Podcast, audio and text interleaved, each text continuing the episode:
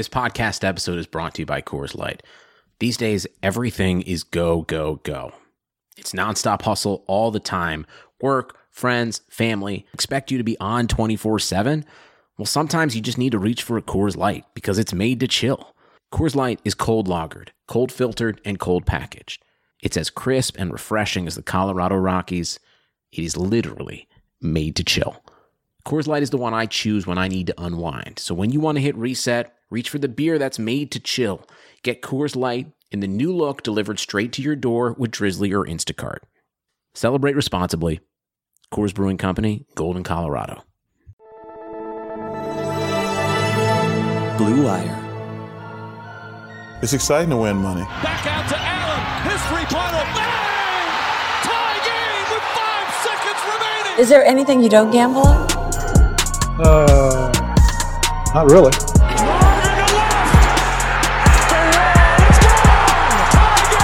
Gambling gods, fickle bunch. Oh yeah. So easily offended.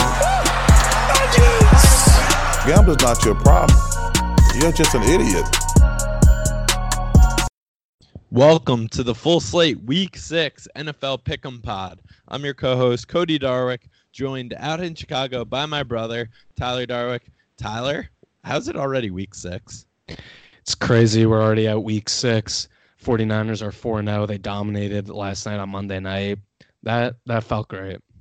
It it was amazing. We had Jake Burns on last Pick'em Pod to preview the the matchup, and we were.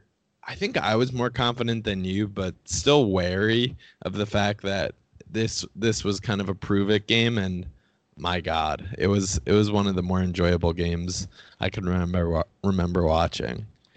Yeah, I would agree. I was definitely nervous going into the game, just the way Cleveland had played the previous week. 49ers coming off a bye. Um, you just didn't know what to expect. Like you said, a prove a game for 49ers, and they just played unbelievable on defense. Nick Bosa was in the backfield all night, stomping on Baker Mayfield's grave. The secondary, which I was slightly nervous about with Ahkello Witherspoon going down, played well. Um, so yeah, all in all, it was a great game, and Matt Breida took their first play from scrimmage to the house, so couldn't really have started much better than that. Can't ask for much more than that. Um, your boy Cowherd got some nice takes in today, I'm sure. Um, did you did you happen to see any of it?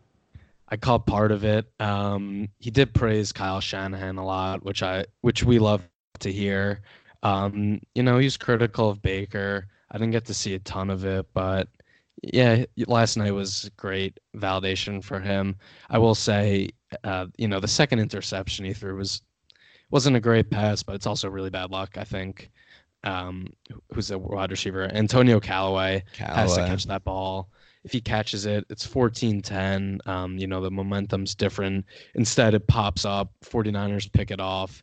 They return it past midfield, score the touchdown before half, and is is over from there. So it's pretty crazy how quick it could turn. But yeah, Cleveland Cleveland looked awful. Terrible, absolutely terrible, dead in the water. Um, we're about to hop in and start talking about their game in a little bit, but real quick, give a recap of where we're at on the season. And Tyler, we actually have the same record on each week. We preview five games, and we are both 13, 11, 1 year to date. Uh, both went three and two last week, um, and both four and one on locks of the week. So we actually have on Todd Wishnev, who we had on one of our first episodes under the Blue Wire fam. Um, and Todd from Showtime's Action docu series.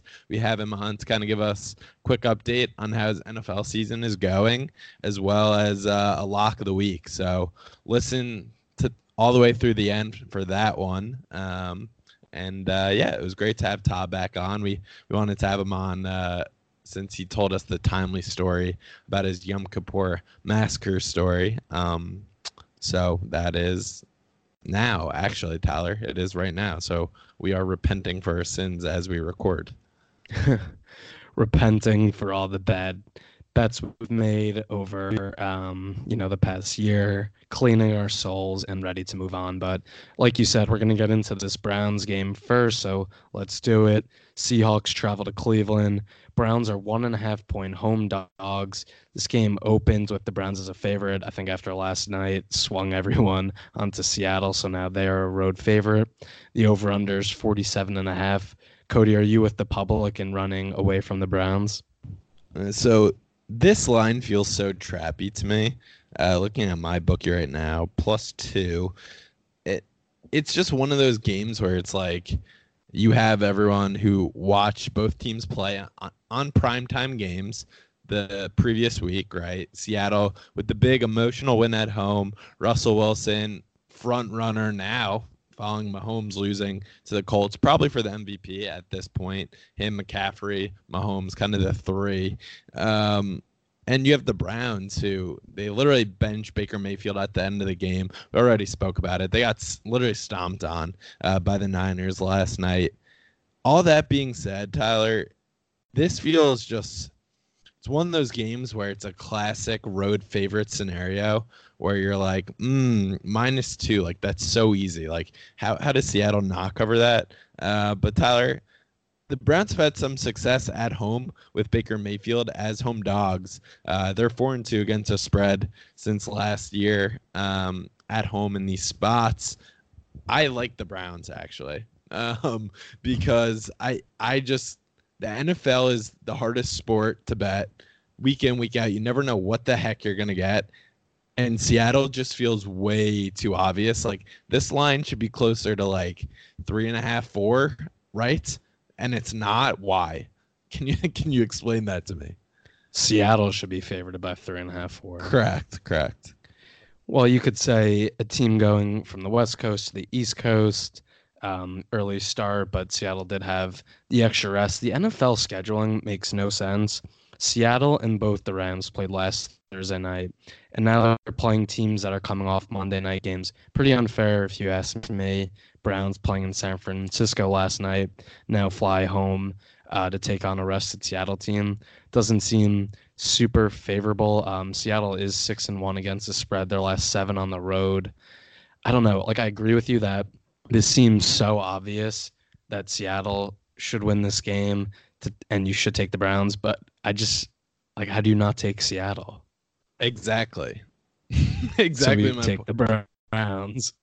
yeah yeah this there are just certain lines where it just feels it just feels so trappy like the biggest trap in the world and just looking at this week six board this line is is up there as as the biggest trap spot in my mind. I think cleveland bounces back at home. I think it's a little bit of a letdown game for seattle going west to east. I i'm just i'm i'm not personally betting this one. We're talking about it because it's one of the best matchups of the week but i'm taking cleveland plus two. I don't know if I can get there with you. I want to believe in it, but just hearing this quote, this quote from Freddie Kitchens about last night really uh, deters me from taking the Browns. So the Browns were down, I believe it was 28 to 3 at the point in the 49ers game is over and late in the fourth quarter. They put Odell Beckham back to return a punt, which is so stupid at that point in the game. Why put your star receiver who you traded a lot, you traded a first round pick to get? You can't afford an injury at that point in the game. It's so stupid. It's garbage time. And when someone asked him about it, he said, Odell catches punts every day. Just give him a whirl at it and see. Like, what does he think they're playing? This is NFL, very dangerous, very easily could have gotten injured. He ended up fumbling. how like how can you bet on a Freddie Kitchens coach team versus a Pete Carroll team with extra rest? Russell Wilson is playing this well. I hear everything you're saying, but it's just so hard to like just Freddie Kitchens versus Pete Carroll. That's it. It it feels way too obvious. That's why. It just it stinks of a trap. I smell it from here. Um it's yeah, I'm I'm staying away. I'm staying I'm, away. I'm, I'm going into the trap. I'm the rat going towards the cheese. Maybe it'll snap my neck. Maybe it won't, but I'll feel okay um, going with Russell Wilson and Pete Carroll nine times out of 10 versus Kitchens and Mayfield. Let's move away from this game um, to a really, I think this slate in general is really good this week. The five games we're going to talk about. The next one, Texans at the Chiefs. Chiefs, four and a half point favorites. Over unders 55. Chiefs come off a disappointing loss on Sunday night versus the Colts. And Cody, I'll tip my cap to you. You were you were on the Colts. You had to convince me. Yeah, you like that, huh? Yeah. a lot of energy out of you tonight. Um, I, I I like the Chiefs um, in this one. The Chiefs. This line opened at minus seven. It's all the way down to four and a half. Now Sammy Watkins is probably out. Mahomes basically limped his way through the second half of that Colts game, um, which is a bit unnerving as a Mahomes fantasy owner, but also if if you are anyone that has a future on on Mahomes or the Chiefs. Um, but the Chiefs, quite frankly, the past couple weeks, like they played a close game versus the Lions. They kind of pulled that one out late. They stumbled versus the Colts last week. I like them though at home in the spot in a bounce back. Um, little little stat for you here, Tyler. Chiefs are eight and three against the spread. Their last eleven home games after they failed to cover their previous home game. Um, I, I think they're too talented. The Texans are a team that have burned me. They burned me two weeks ago. Deshaun Watson looked incredible. Five touchdowns. They rushed for over 160 yards as a team. So you're thinking, oh, maybe the offensive line's getting it together. They did it versus the Falcons, who I'm just throwing everything out um, anytime someone plays against the Falcons. Um, I think it's this is too much respect for a Texans team that is very, very Jekyll and Hyde. You never know what you're going to get out of them.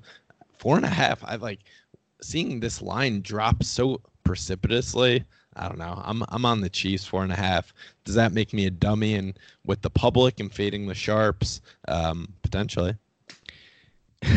Could make you a dummy. That wouldn't be the first time. That, um, this wouldn't be the reason why, but yeah, it's different. Yeah, I, I don't know. I go back and forth. I I find myself liking this Texans team a lot. Um, Bill O'Brien really makes me question that from time to time, but just the way they could play certain weeks, they look like one of the best teams in the league, and then they'll drop an absolute egg the following week. I know it's versus the Falcons, but still, the offense was so explosive last week.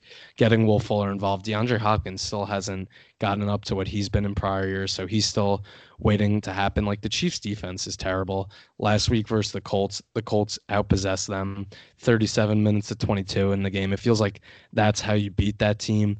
The Chiefs have given up the second most first downs in the NFL in defense. They're 19th in the league on third down uh, conversion percentage on defense. So teams can stay on the field versus Chiefs, keep the ball away from Mahomes. Like I really want to take the Texans four and a half. Uh, it needs to be a little higher. Um, it, it need it need if this line stayed at what it opened at, I'd be all over it at that seven mark. Like a touchdown feels great. For, I know it's only two and a half points, but that just feels like the a world of difference. Bill O'Brien on the road. I don't know. I just I don't I don't have a ton of faith in this Texans team. They need to they need to prove it to me that this this team can't put together two good games in a row. Yeah, I agree. The I mean that's how the whole AFC South feels, right? Team will win one week, look great. They'll lose the next week. This might sound really stupid, but I see either the Chiefs covering this game or the Texans winning outright as a dog. I don't. Does that make? Is that stupid? It sounds kind of stupid.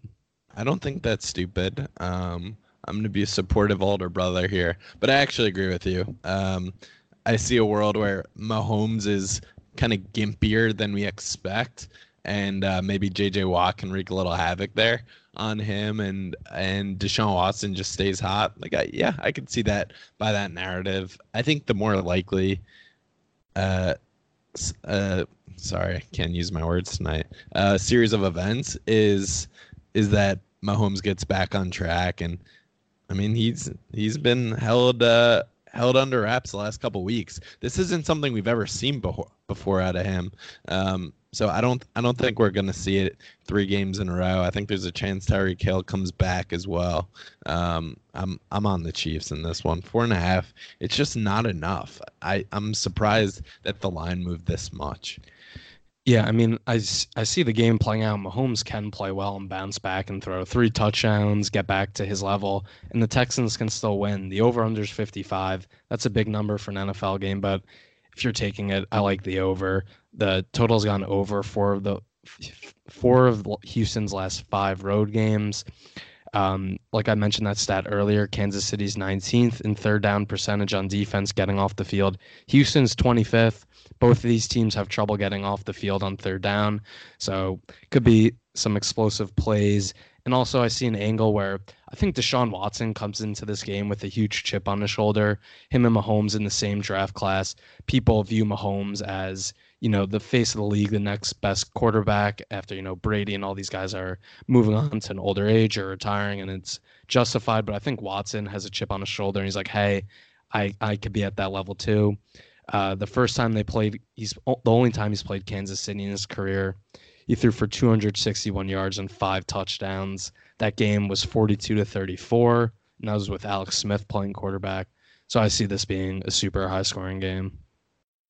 Yeah, I, I like the over angle as well. 55 is a lot of points, but that feels like a nice number. So are you on the Chiefs or the Texans or just the overs your play? taking the over. I might sprinkle a little bit on Texans money line. Okay, so you're steering clear of the spread. Um, that should be a fun one in in the early slate at one o'clock. Uh, another fun one.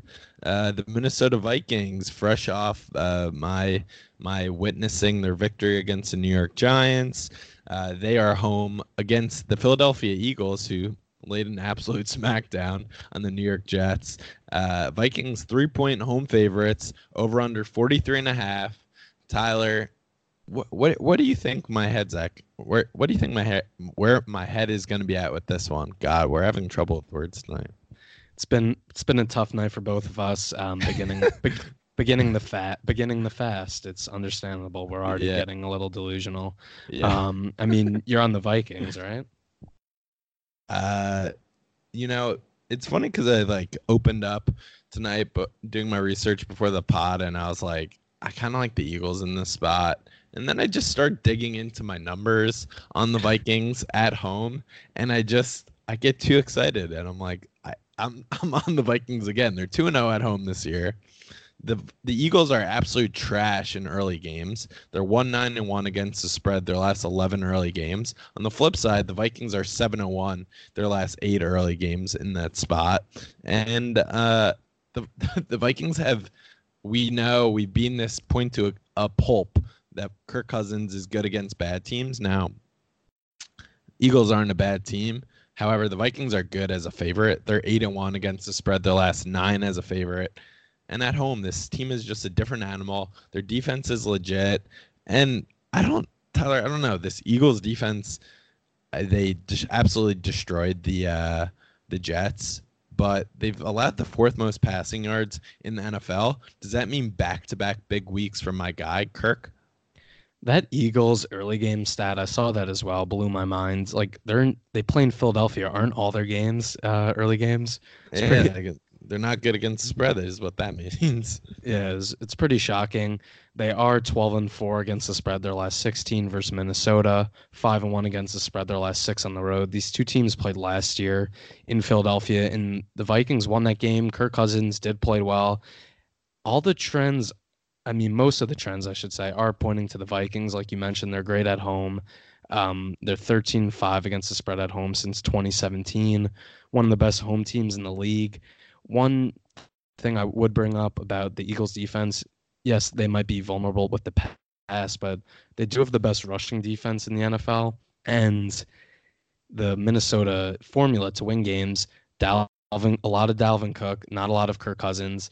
So if Philadelphia starts slowing down Dalvin Cook and you put the game in Kirk Cousins' hands, you know, do we have do we have confidence in him? We we we know how that storyline plays out. Um, it's not it's not well. Um, but maybe he has a little bit of confidence back.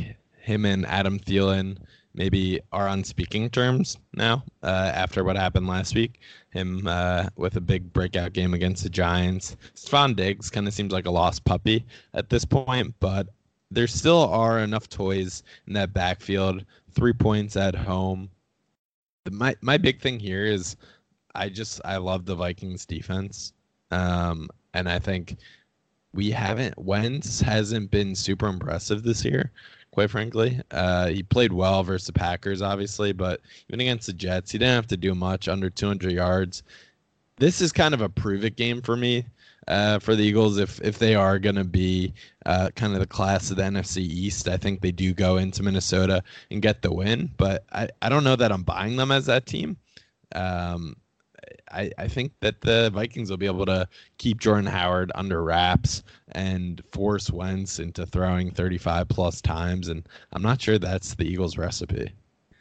Yeah, the more you talk about it, I think I'm going to be on the Vikings too. I know that goes against everything I say about Kirk Cousins, but it's it's more about the defense, like you mentioned. They have the ninth best rush defense in the NFL, and as you mentioned, Carson Wentz has been good this year. He hasn't been great.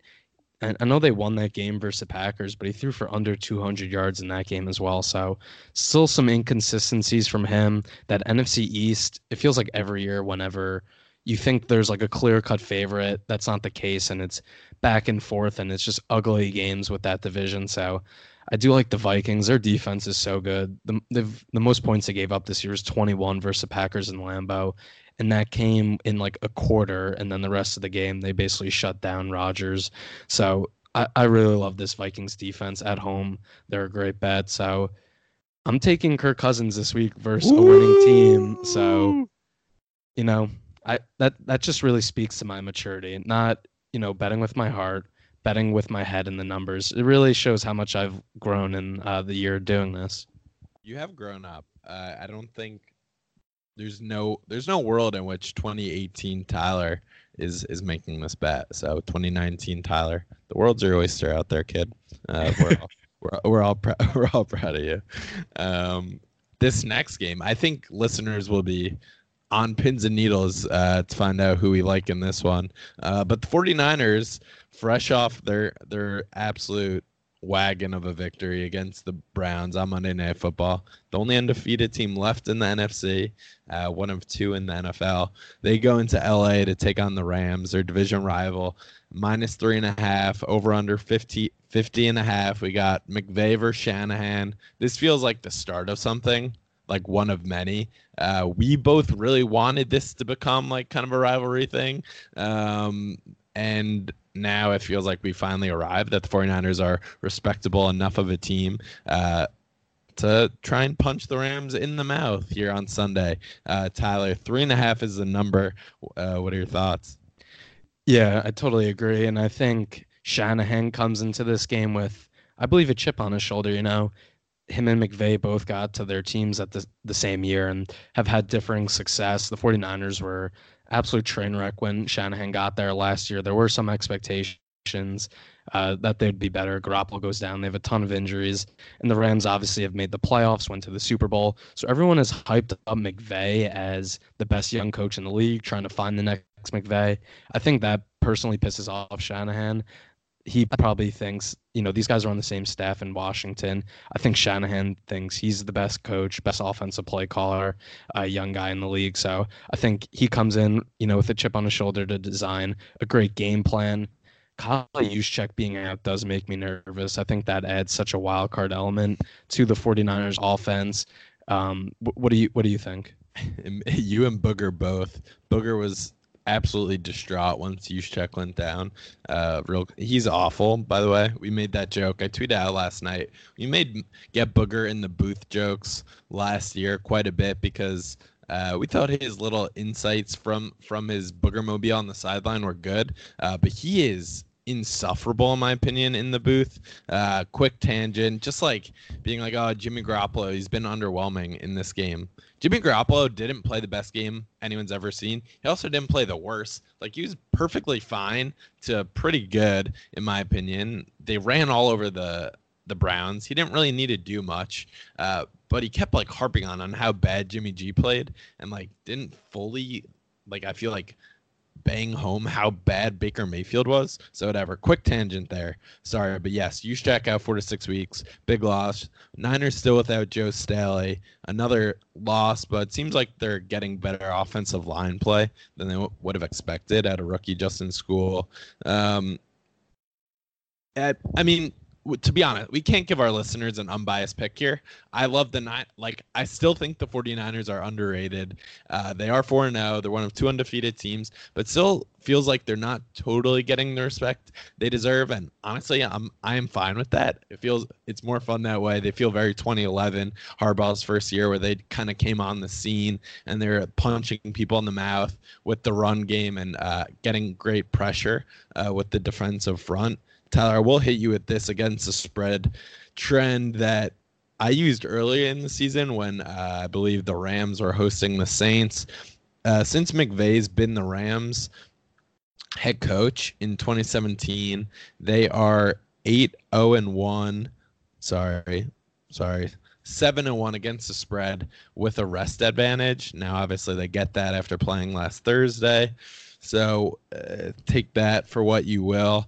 Um, and they are 8 10 and 1 against the spread at home in Mer- in McVay's coaching career, which actually not that outstanding. I like Niners plus three and a half, but again, couldn't be more biased.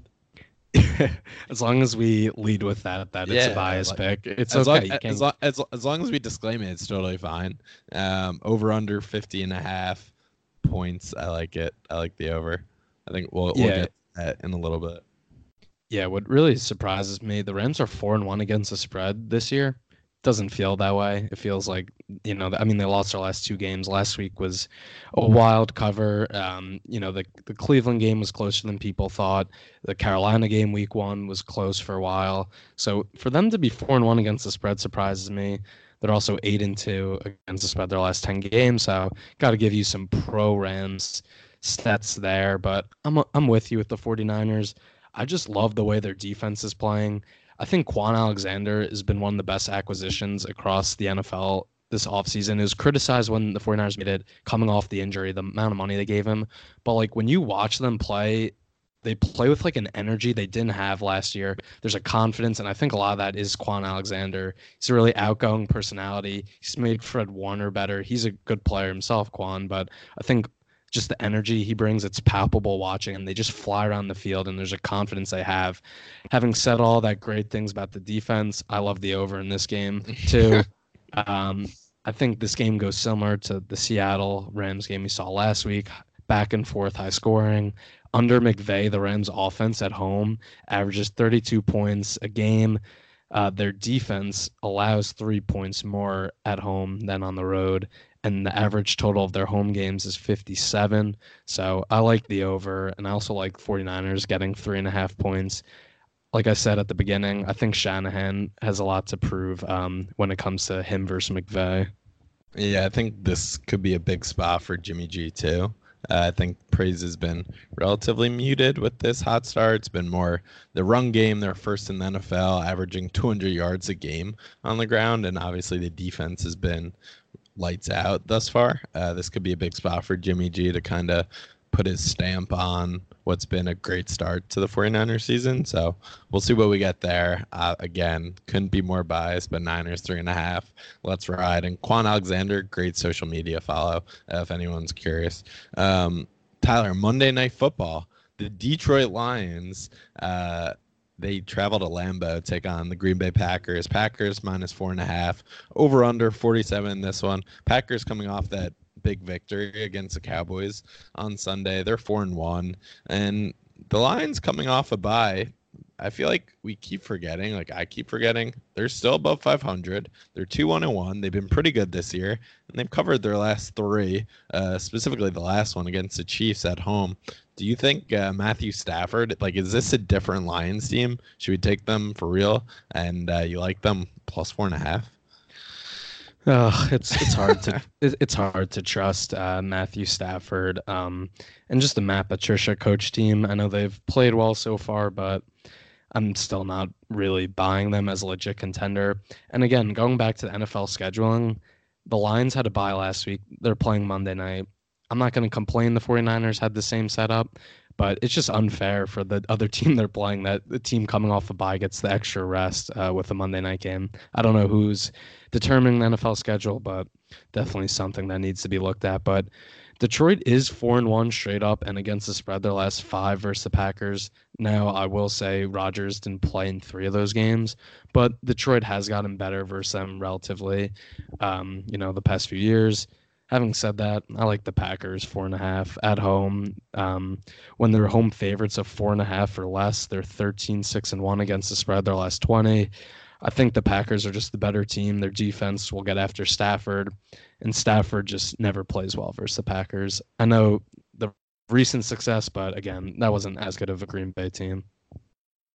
Yeah, the Packers have struggled recently. Night games, they're one six and one against the spread. Their last eight night games, and lines have been pretty good in this spot actually, uh, being road favorites to four and a half or less. They've covered five out of the last six. Now, granted, both these trends pointing in lines directions. They're off the bye. Packers coming off a big win on the road against another playoff contender. I'm on the Packers with you, Tyler. Um, this Lions defense is not good. They're giving up over 405 yards a game. That's 27th in the NFL. This Packers team has figured something out, uh, and that Aaron Jones is good at football. Um, he's really good, and I think they're going to continue to ride him this season. And uh, I like them a lot in the spot. Four and a half feels a little low. I know the Lions again they're over 500. They've covered three in a row, but I think on the road at Lambeau, that's a totally different animal than in the dome. And uh, I I like the Packers in the spot four and a half. It's not a not enough respect for this team, in my opinion. Yeah, I agree. I don't think it's enough at all. Packers are arguably the best team in the NFC. I know the Saints and our 49ers would have a say in that, but they're up there. Aaron Jones played great last week versus Dallas. I think that just continues to build the confidence of this team and the offense with Matt LaFleur having this home game and then they're home next week versus um, the Raiders.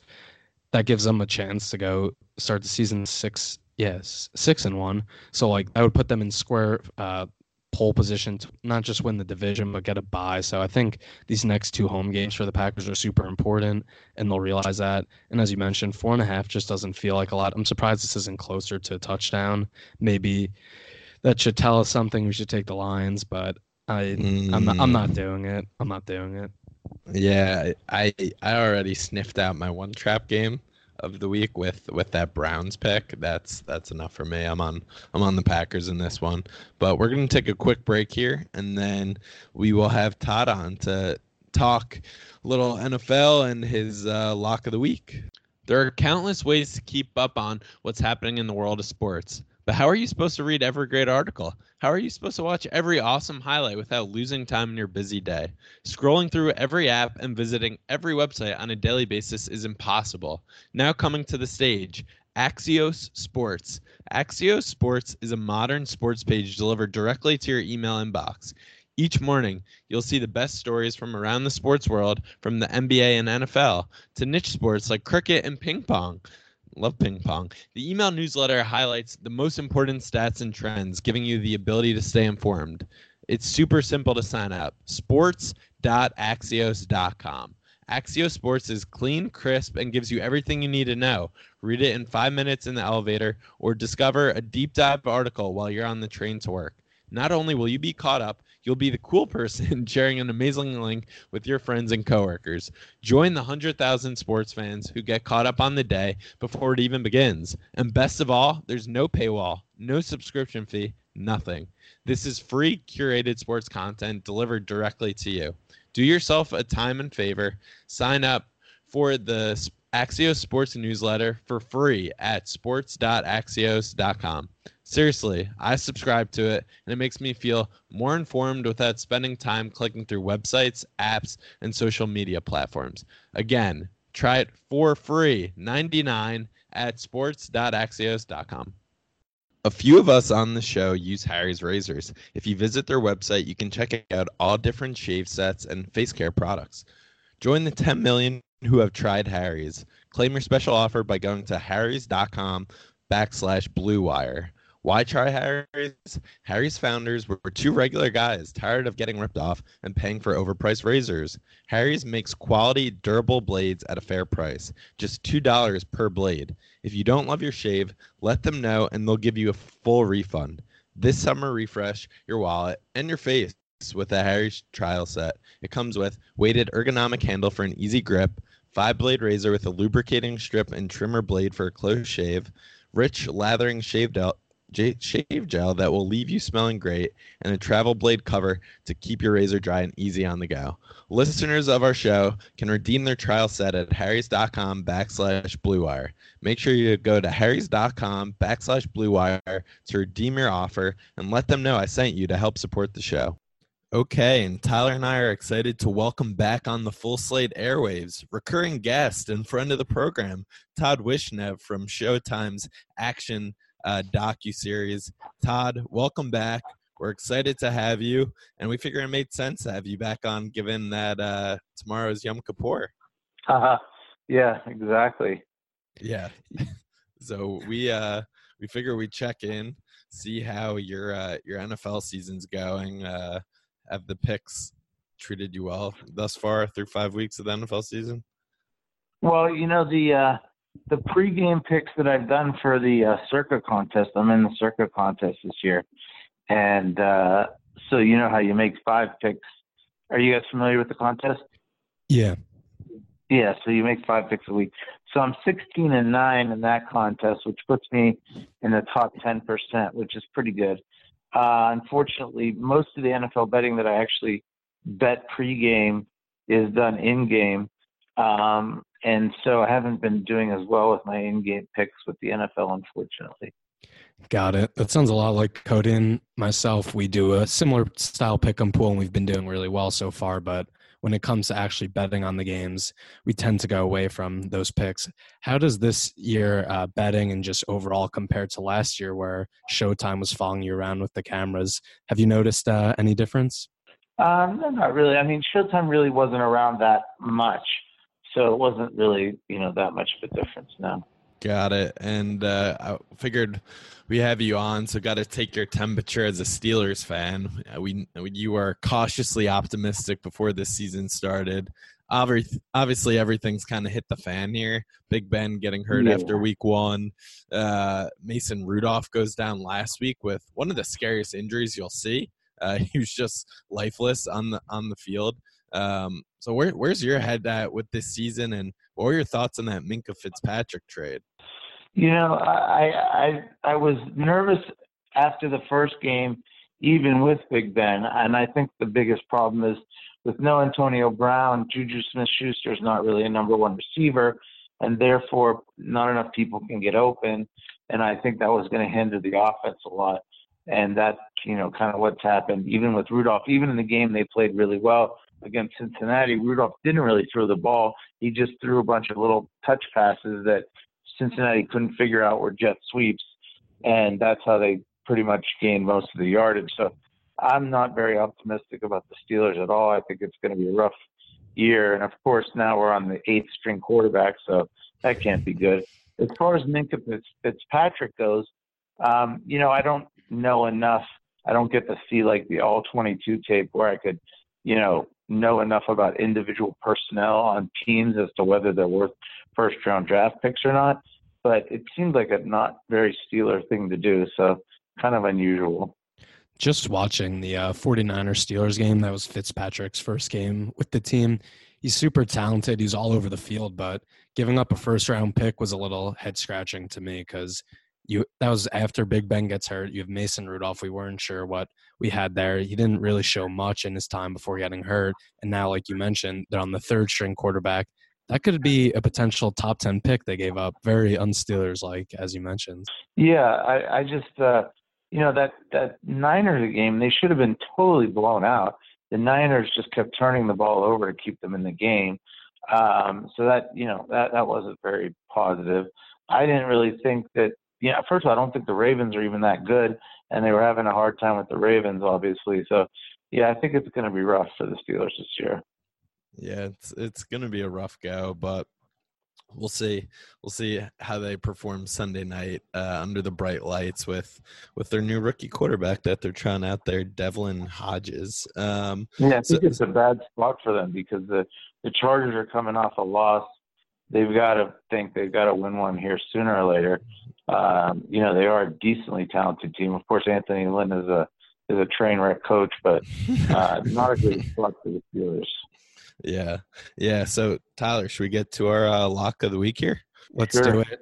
Uh, yeah, yeah. So we, uh, Todd, Tyler, and I have given out our locks of the week this season. Last year was a little bit of a roller coaster for us, but we're actually on this specific play each week. We're both four and one, so we're trying to keep that mojo going. Um, we normally pick one game against the spread um, or an over under each week. Um, Todd, since you're you're a guest here, we'll we'll kick it to you first. Uh, what's your what's your uh, lock of the week here? I didn't realize I could do a total, but okay. I was just looking at the sides. I guess the number one pick I would go with this week is Tennessee. I think Tennessee is uh, pretty well coached with Vrabel.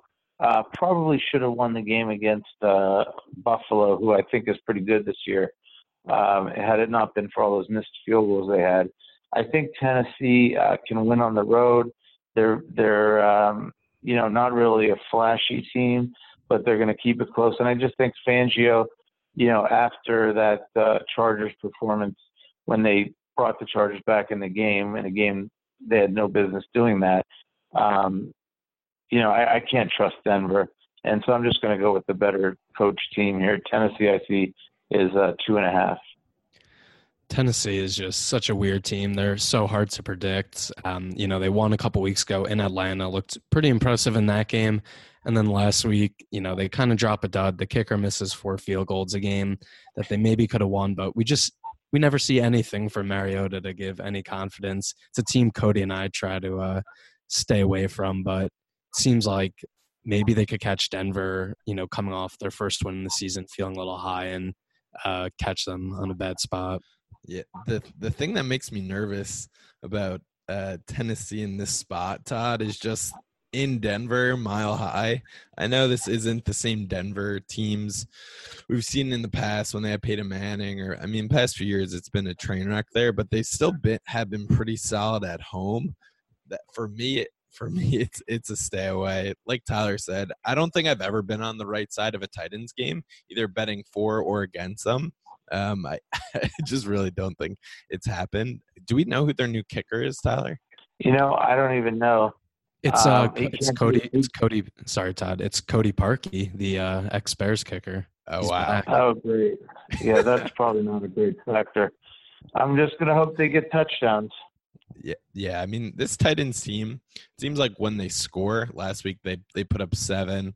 They obviously have a bunch of missed field goals, but when they score, they score in bunches, and it seems like they are the kings of uh, the long touchdowns. Uh, so I guess for you, Todd, hoping for a couple Derrick Henry touchdowns and kind of some of those Mariota passes that uh, that hit for home runs. Um, Tyler, I'll I'll kick it to you now. What's your lock of the week? So my lock of the week, as mentioned earlier, Cody, um, a total I love this week is the over in the 49ers Rams game, 50 and a half. Now, the 49ers defense, um, as we've talked about, has been playing great so far. They were great on Monday night versus the Browns. But I think in this game, coming off a short week and the Rams having extra rest, I do see them maybe struggling a bit, and this is will be the best offense they've played. So in their three last matchups, the total average has been 58.6 points. These teams are second and sixth, respectively, in points per game this year.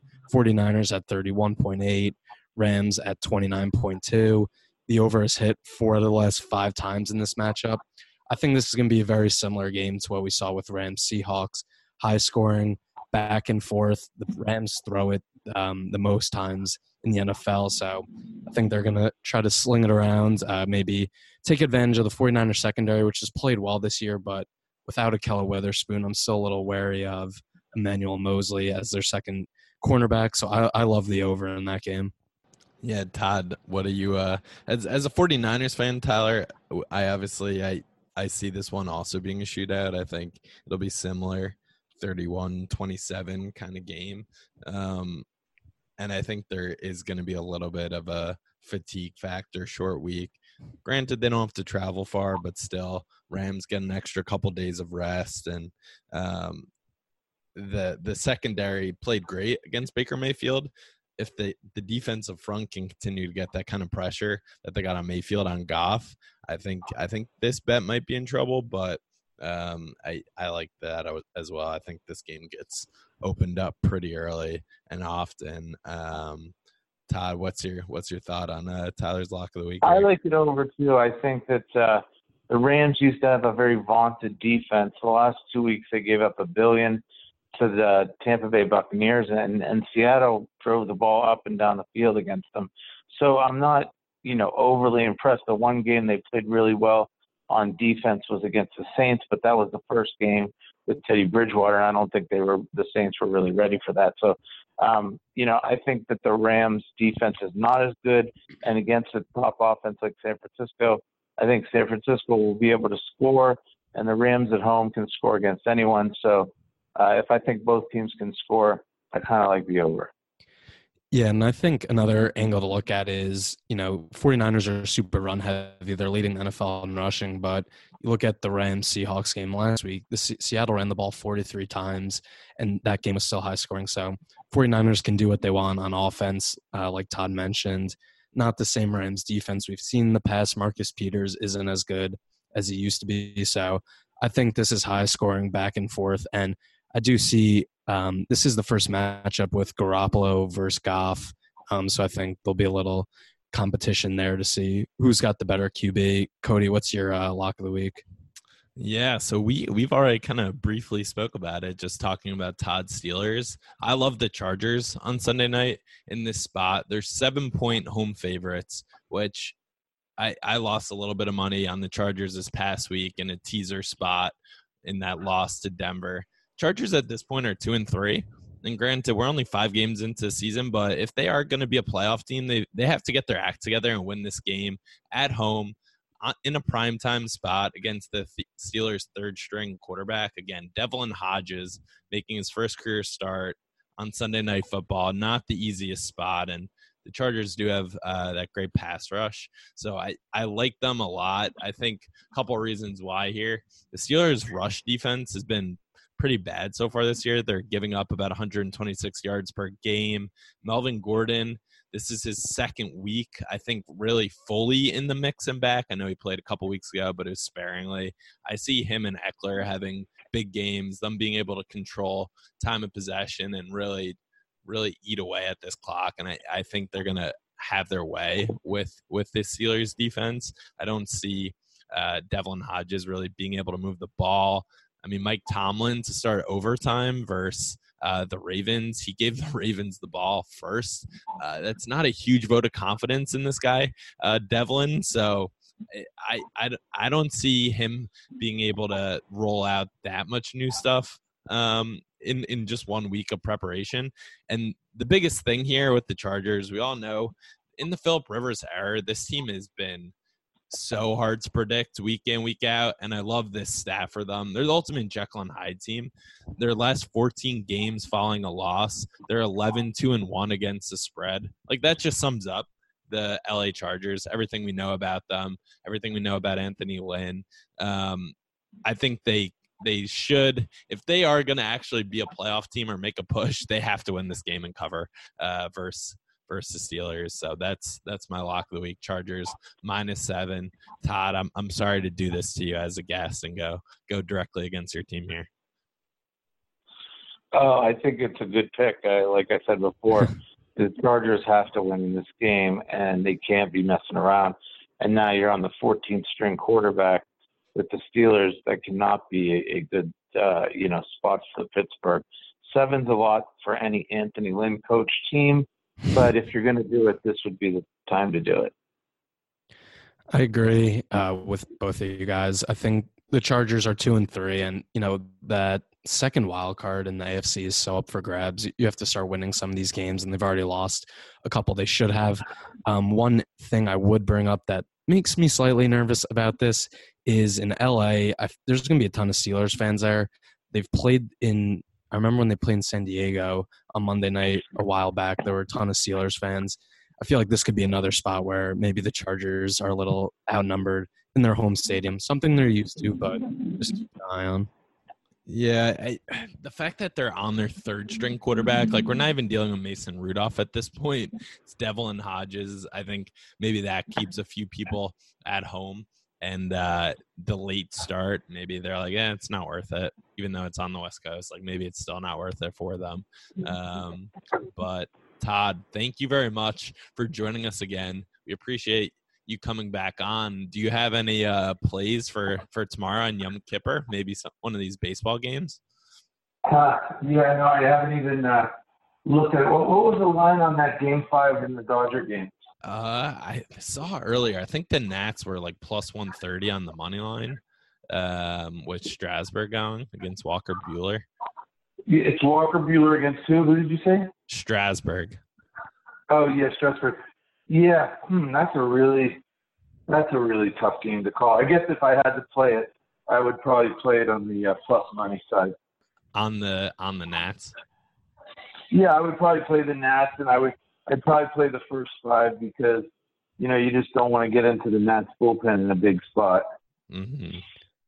I like that. As uh, as San Francisco Giants fans, Tyler and I, our hearts are are with that pick. And hey, who knows? Game five, all the pressure's on the Dodgers.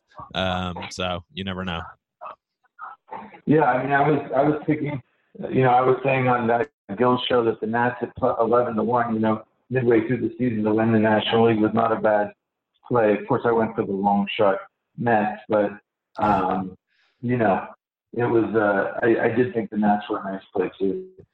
Yeah, I think this is the spot that the Nationals are set up to compete with the best teams in the league with that rotation: Strasburg, Scherzer, Patrick Corbin. So Strasburg pitches like he did in Game Two, they definitely have a chance.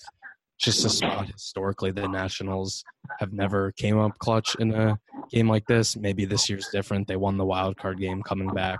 Maybe you know, it's as Bill Simmons says, the Patrick Ewing getting Bryce Harper out of there. Maybe it reversed their juju. So I hope the Nationals win, but just historically, we haven't seen it from them. Yeah, true. I would Yeah. agree with all that. Awesome. So Todd, where can our listeners follow you on uh, Twitter? Uh, at T Wishnev, W I S H N E V. Um, at T Wishnev is uh, you can follow all my Twitter stuff. Awesome. Thanks again, Todd, and we will talk soon. Not a problem. Thanks, guys. And thanks again to Todd for joining us um, and giving his lock of the week. So he was on the Titans minus two and a half versus is the Broncos this week. I'm on the over in the 49ers Rams game at 50 and a half.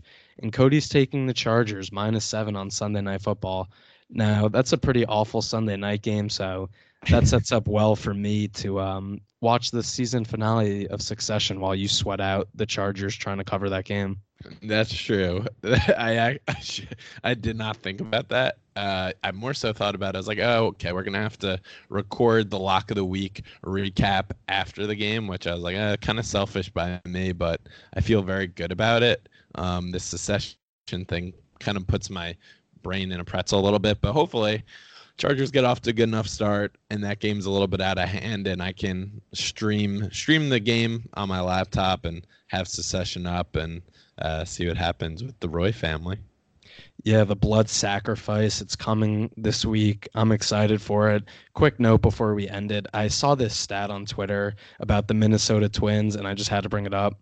So they've lost 16 straight playoff games. That's tied for the longest streak in major sports. Wait, playoff playoff games? Yeah, what did I say? No, that's crazy. I thought uh, you were gonna say series. That's an, that's even crazier. Yeah, 16 straight playoff games.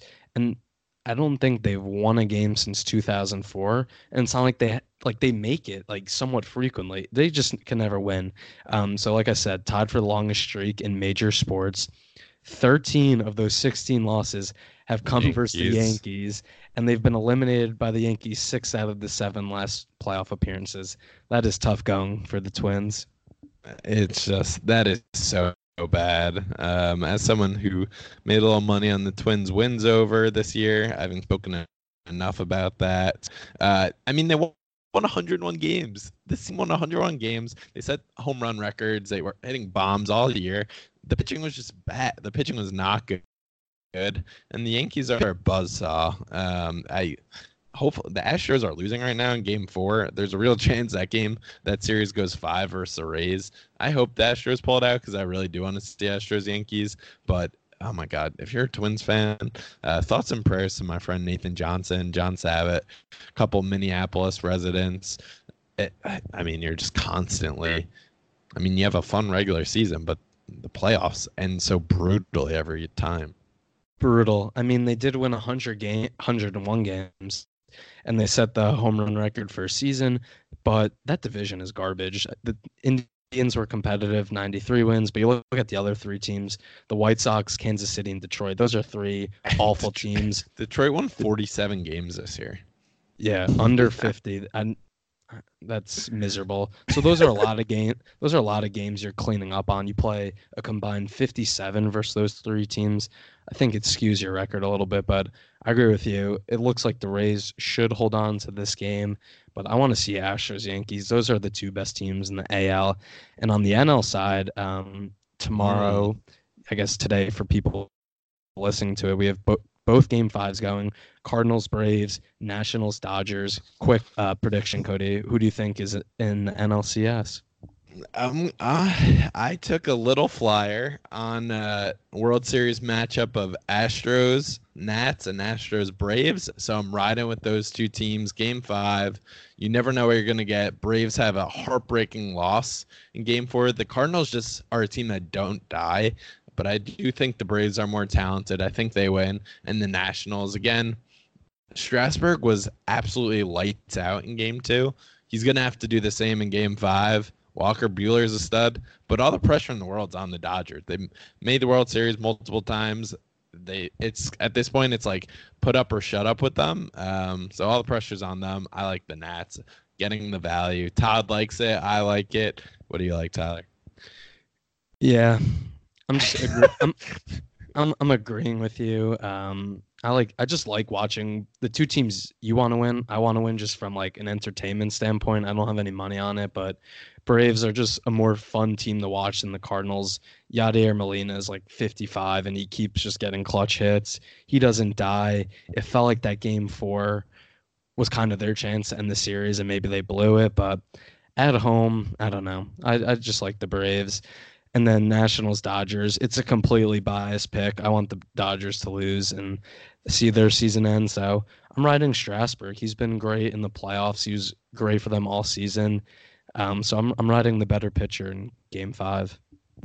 Yeah, so if full slate listeners want to go with a fade Darwick bias uh, parlay, they can with Dodgers Rams um, and and see Dodgers, how that works. Cardinals. No, Dodgers Dodgers Rams. I'm saying cross sport uh, since obviously we're more than biased but when it comes to the 49ers. So um, just just fading all of our bias. You see what I did there? Good job by you.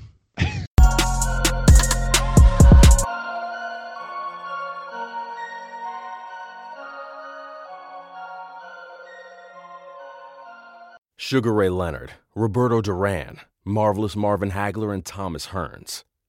Legends, whose four way rivalry defined one of the greatest eras in boxing history. Relive their decade of dominance in a new Showtime sports documentary, The Kings, a four part series now streaming on Showtime.